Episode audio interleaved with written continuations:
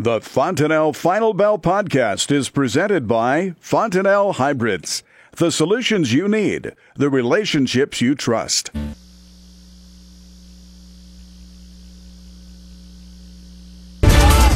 Welcome to the Fontanelle Final Bell here on the Rural Radio Network as we are wrapping up a week heading into a holiday weekend. I'm Susan Littlefield here on the Rural Radio Network and Kent Beadle joining us with CHS Hedging and the Russell Consulting Group. We got some positive numbers once again as we head towards this holiday weekend. A lot of outside market influences coming from China, the, the dollar, a lot of different factors to look at today. Yeah, and, and I think the trade here these last two days has been all about uh, Chinese rumors, and there are plenty of them. Uh, I'd say that there's almost none of them that are substantiated, but um, you know, you do see reports inside the administration. They, their, their people have their inside sources, and and they're putting things out there, and the market is reacting to them. Uh, today, I think the most, uh, you know, I heard a couple of interesting ones. One that there was a dollar figure uh, that was going to be bantied about of fifty billion dollars of um, U.S. agricultural products. And you know, if you think about soybeans, for example, uh, we were going to ship them uh, maybe 1.3 billion bushels of soybeans. Well, to just call it ten dollars a bushel, that's 13 billion beans. Well, if we're going to get up to 50 billion dollars, then we need a lot of other stuff. So that's where the corn and the hogs and potentially wheat and all these other things sort of come into play. And uh, you know, you question, boy, fifty billion dollars of ag products. That's a that's a lot of uh, that's a lot of buying. And and a, another report that we saw today suggested that this could take place uh, over a six year span. So you know that much buying each and every year.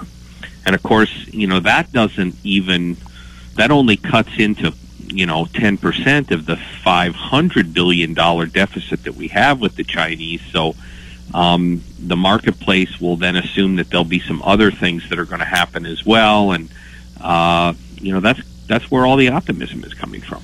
Well and there's there seems to be a lot of um, talk too of them. You talked about the corn and the beans a little bit but i mean importing of of us wheat as well from china but there's no concrete information out there to all these rumors. No, there isn't, and that's the that's the conundrum for the trade is that uh, how do you trade this every day? Okay, you can't rally every day off of the same stories, and that's why we end up having this price action where, you know, for a couple of days we have a big rally, and we get up toward the higher part of the range, and then the rumors subside and the market falls back and we get down toward support where we got to here just a couple of days ago. Um, and but we've been holding our support. We've been we've been respecting resistance on the upside and holding support on the downside, and kind of having a lot of volatile trade back and forth, but really not actually going anywhere. Looking to our neighbors to the south, I know that there's been a lot of um, excessive rain pockets, dry pockets as well, as they're all trying to get um, harvest underway or continue with harvest in many areas.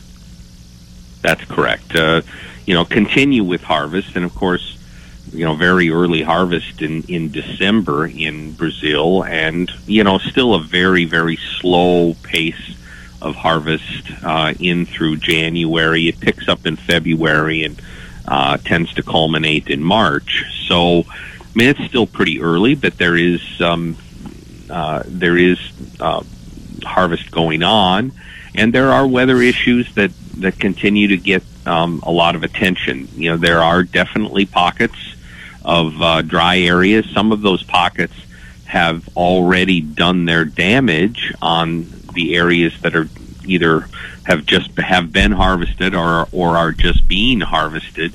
Um, and that's why you've seen estimates come down from the 122 million ton area uh, down into a range of right now probably 115 million tons down to or up to maybe 118 million tons is I think where the trade wants to be at right now. So we've maybe lost 5 million tons. You know, the truth of the matter is is that without some sort of a Chinese agreement uh, the Brazilian crop at 122 or 115 is fairly irrelevant. Um, there are plenty of soybeans in the world, and and uh, they will get a, a large portion of that business uh, with a crop that size. Did they not just um, in the last couple of days kind of downsize their crop numbers coming out of uh, Brazil? Um, actually, so you have a lot of different private reports. You know, you have um, a number of entities in Brazil that put out private estimates. We uh, we have a subscription to uh, Dr. Michael Cordonnier, and uh, he puts out a, an estimate every week. And he's uh, actually he didn't drop his estimate this past week, but he had dropped his estimate four weeks prior. Uh, some of the other private firms in, in South America will issue uh, reports once a month, and we've had a, you know, you get a series of them. Um, they don't all come on the same schedule, but I think we've had one or two more uh, that have come out in the last week, and they have all been, you know, trending lower in terms of Brazilian production. What are you seeing um, with this government, I kind of wanted to get your opinion with this government shutdown, the partial shutdown that's underway. How is that making you guys' job any more difficult with trying to get the data that you need? Well, um, it's it's a great question, and uh, you know the government websites still works, so all the historical data is there. We're just not getting any new data. Um, there is new data that we think will be interesting. We do think that uh, corn and soybean yields both are going to come down a little bit on the next report, um, partially due to uh, the very, very extended harvest that we have. Uh, have had, and uh, the fact that there was some field loss that was associated with that extended harvest. More of the Fontanelle Final Bell coming up here in just a moment. You're listening to the Rural Radio Network. later.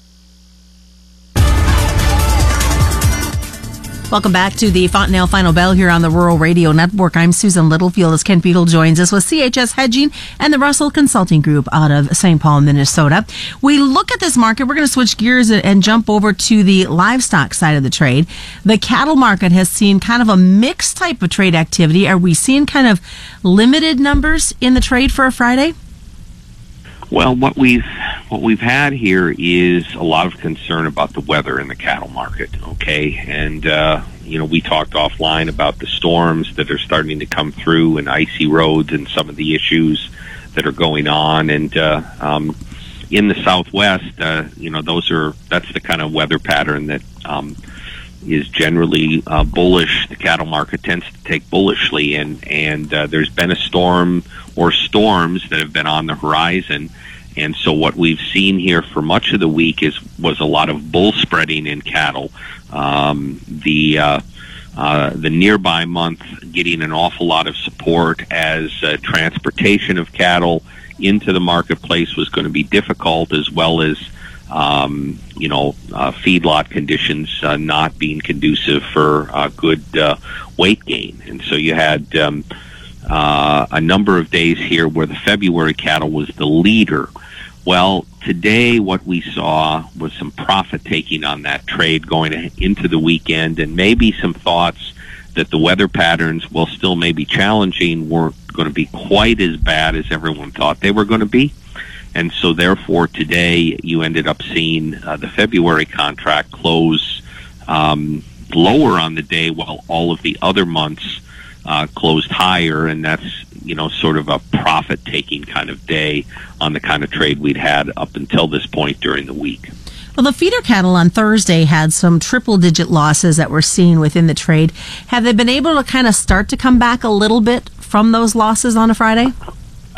Yeah, they did today, and um, you know I think that the feeder cattle market, quite frankly, was a little bit oversold, um, and you know uh, ultimately we still see good demand for cattle. We see still see good demand for feeder cattle with corn prices, even though they have rallied a little bit the last couple days, still being quite cheap. And uh, you know, all things considered, um, you know, uh, putting cord into feeder cattle still seems to be a, a, a pretty doggone good idea, especially with live cattle prices as high as they uh, as high as they've been man- maintaining. What's your thoughts on the box beef trade?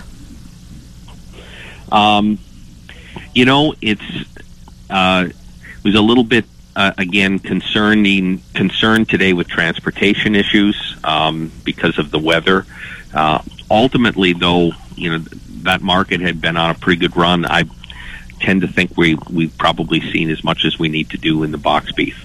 Head over to the hogs. Some sharp gains had swept through their complex. Looking at the global picture, I'm sure African swine fever continues to weigh on it. But here in the states, what are your thoughts for this uptick in the market?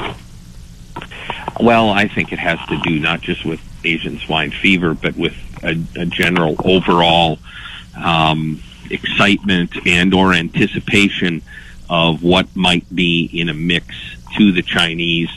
Obviously, in the grains, everyone focuses on the soybeans, but with the Asian swine fever specifically, you have to think uh, that a, a, a package that would that might be as high as fifty billion dollars uh, would include an awful lot of pork. And um, you know, seasonally, we do tend to uh, tend to trend the uh, uh, the pork market higher at this time of the year anyway. So with that type of news, it becomes pretty easy for the hog market to rally. Looking at some into the next week, what are your thoughts? What type of markets should we be keeping an eye on? Monday, of course, being a holiday with Martin Luther King Day. What are some things that we need to be thinking about as we head into this third week of January? Well, I do think that growers need to be thinking about, you know, profitability and what sort of objectives do they have and be having their orders in there um, so that if we do get some positive news out of the uh, uh, Chinese negotiations that uh, that their orders are resting and that uh, that they get some sales made. Um, also, think it's not a bad place to hedge some cattle here. To be quite honest, uh, I think the profitability there is pretty good, and if you get summer month hogs back up toward our recent highs, uh, you know we like uh, locking in some profits there as well. Well, it has been kind of a, a, frustrating start to 2019 when it comes to trying to do any sort of marketing like they did for example, in the last couple of years? Yeah, um, certainly the grains not, are not as high as they uh, were, but you know we we certainly hold out some optimism in corn and wheat anyway that those opportunities are still yet in front of us. What's the best way for folks to be able to get a hold of you, Kent? Uh, 800-328-6530 is our phone number, and uh, we'd be uh, more than happy to hear from your listeners if they have questions on their marketing. As we wrap up the trading week, our guest today on the Fontanelle Final Bell, Kent Beadle. Kent is with CHS Hedging and the Russell Consulting Group based out of St. Paul, Minnesota. You can always find this on our podcast through krvn.com, ruralradio.com as well. Thanks so much to Fontanelle and all the local Fontanelle dealers for the sponsorship. It's the Fontanelle Final Bell on the Rural Radio Network.